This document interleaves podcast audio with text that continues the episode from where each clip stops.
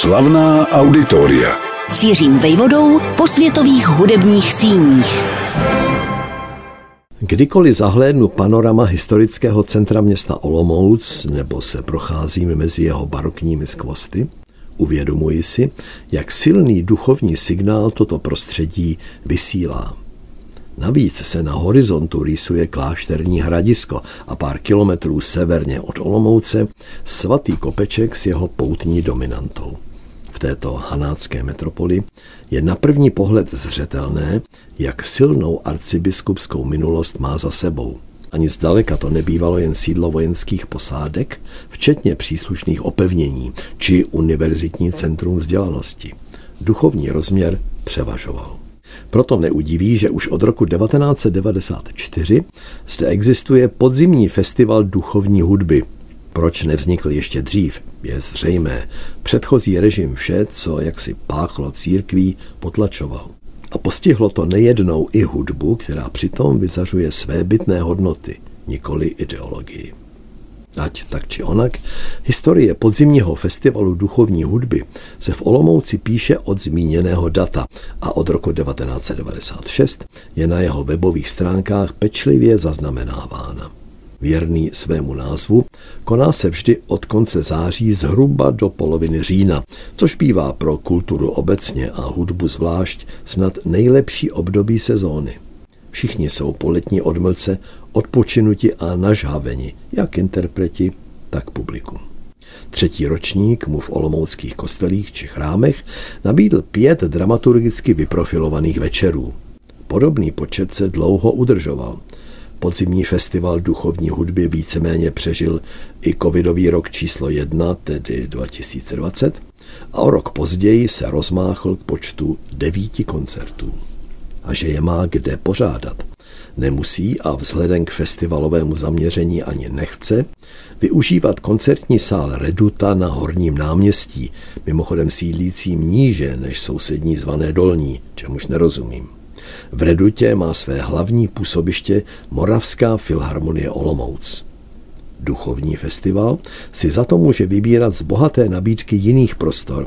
Město se může pišnit úctyhodným počtem 27 duchovních svatostánků, různé velikosti a různého stáří.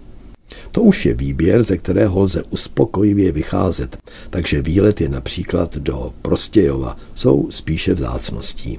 Zkrátka nejsou zapotřebí. Doložitelné dějiny festivalu zmiňují jako první koncert datum 24. září 1996. Zazněly dvě skladby, Pergoléziho Stabat Mater a Mozartova korunovační mše. A už tenkrát u toho byl, s taktovkou v ruce, duchovní otec festivalu, jeho spoluzakladatel a následně dlouholetý dramaturg, dirigent Stanislav Macura. Tisíc oddirigovaných koncertů, 700 nastudovaných hudebních děl, stovka rozhlasových pořadů, desítky televizních. To vše má na kontě absolvent oboru dirigování na Janáčkově akademii muzických umění karvinský rodák Stanislav Macura, ročník 1946.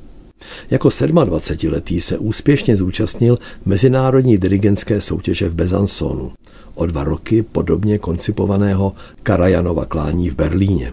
V Olomouci pak Stanislav Macura strávil 35 let svého hudebního života.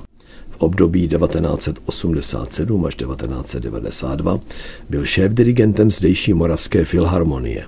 Následně zastával po dvě sezóny stejné postavení v sousední budově Moravského divadla a od roku 1994 se věnoval podzimnímu festivalu duchovní hudby. V jeho čele stál potom 15 let a v dramaturgické spolupráci pokračoval následně.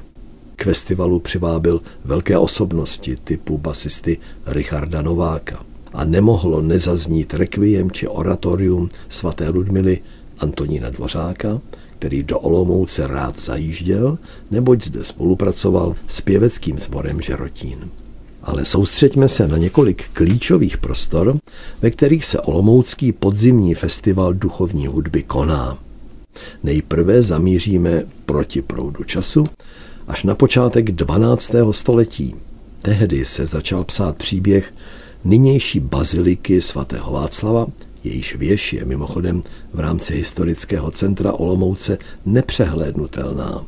Se svými 101 metry je druhou nejvyšší v České republice, když primát patří věži, vypínající se z katedrály svatého Bartoloměje v Plzni. Navíc se Olomoucká bazilika rozkládá na návrší, kde 4. srpna 1306 vyhasl rod přemyslovců. Tehdy zde v sousedním děkanském domě byl totiž úkladně zavražděn poslední panovník dynastie, sotva 16-letý Václav III.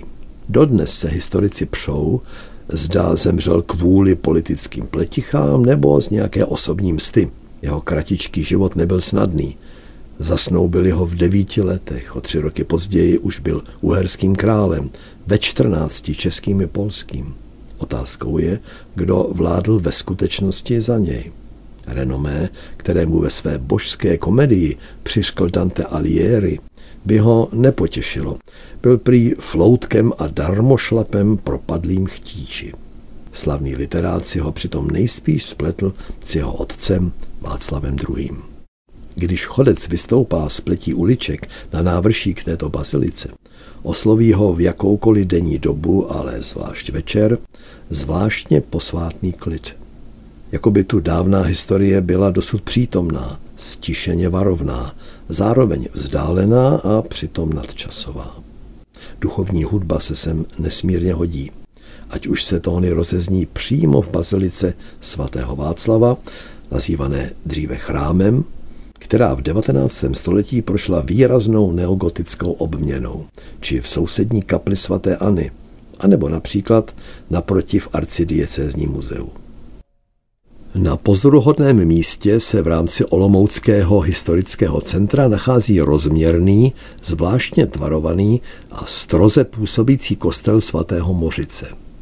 Zmíněná pozoruhodnost přitom netkví jen v tom, jak dlouho je toto místo zasvěceno duchovním účelům. Lícem této historické mince je až nesnesitelná blízkost obchodního domu, který k němu od první poloviny minulého století těsně přiléhá ale jedno po druhém. Napřed, proč je kostel zasvěcen právě svatému Mořici, co by poměrně zasuté postavě křesťanských dějin. Ze známých evangelií se o něm píše jen v Lukášově, další jako Matoušovo, Janovo či Markovo o něm mlčí. Přitom byl nesporným mučedníkem své doby. Žil a působil na přelomu 3. a 4. století našeho letopočtu a proslavil se jako velitel tzv. Thébské legie, která bojovala pod císařem Maximiánem proti barbarům za Alpami. Když ale císař zavelel k jejich brutálním popravám, velitel Mořic se vzepřel. Odhalil tak své křesťanské smýšlení a byl za to popraven. Že se po něm jmenuje luxusní horské středisko ve Švýcarsku, je vzhledem k lokalitě dávných bojů přirozené. Jak ovšem svatý Mořic zabloudil až do Olomouce, mi prozatím zůstává záhadou. Každopádně má zdejší kostel, zasvěcený právě jemu, za sebou dlouhou historii. Budován byl na místě románské rotundy skoro půl druhého století mezi roky 1412 až 1540. Později opakovaně upravován. V 18. století barokně, v 19. století neogoticky, v minulém a nynějším pak zevrubně po stavební stránce. Pišní se varhanami starými skoro 300 let, díky nimž se tu koná jiný olomoucký festival klasické hudby, Ryze Varhaní. Ještě však k obchodnímu domu, který se na kostel svatého Mořice opravdu málem přilepil. Došlo k tomu roku 1935 díky úžasnému podnikatelskému vzepětí místního rodu Anderů. Začínali ve stánku na svatém kopečku prodejem drobných předmětů. Vypracovali se ke dvacítce obchodních domů v Praze, v Ostravě, ve Vídni a dokonce i v peruánské Limně. Jejich olomoucký obchodní dům nesl název ASO, měl první eskalátory v naší zemi a prosperoval i díky sloganu Šetři kasu, kupuj v ASu. Po 48. skončila celá vyvlastněná rodina v Jáchymově. ASO bylo následně zbořeno. Místo něj vyrostl ohavně brutalistní prior – po listopadu provzdušněný rekonstrukcí a rádoby kosmopolitně přejmenovaný na Galerie Moritz. Zatímco v podvečer jsem po práci a předvečeří u televize míří davy nakupujících do sousedního kostela svatého Mořice se vypravují hudby milovní obyvatelé na koncerty. Prostornému interiéru není snadné dodat intimní charakter, ale občas se to daří. Objevně byl svého času scincenován při svíčkách koncert souboru Ensemble Inegal dirigenta a varhaníka Adama Viktory. Výsledek působil až mysticky. Podzimní festival duchovní hudby v Olomouci pevně zakořenil, a to i díky výletům za koncerty do poutního chrámu navštívení Pany Marie na svatém kopečku. Evangelijní příběh vypráví, jak jí bylo zvěstováno, že porodí božího syna, což se vypravila prodiskutovat do judského města v horách, snad do Hebronu s podstatně starší, údajně neplodnou Alžbětou. Když na místě zjistila, že se i jí podařilo otěhotnět, byť přirozenou cestou, uvěřila ve svůj vlastní zázrak. Na svatý kopeček se do chrámu z let 1669 až 1679 dodnes vypravují věřící. A tyto poutníky příležitostně střídají návštěvníci festivalových večerů, které tu mají jedinečnou atmosféru. Festival za dobu svého trvání provedl bezpočet děl od Bachovy mše Hámol přes Rossiniho malou slavnostní mši až třeba po hudbu z dílny Arvo Perta či americké spirituály. Po zásluze si vydobil všeobecné uznání a prestiž. Slavná auditoria.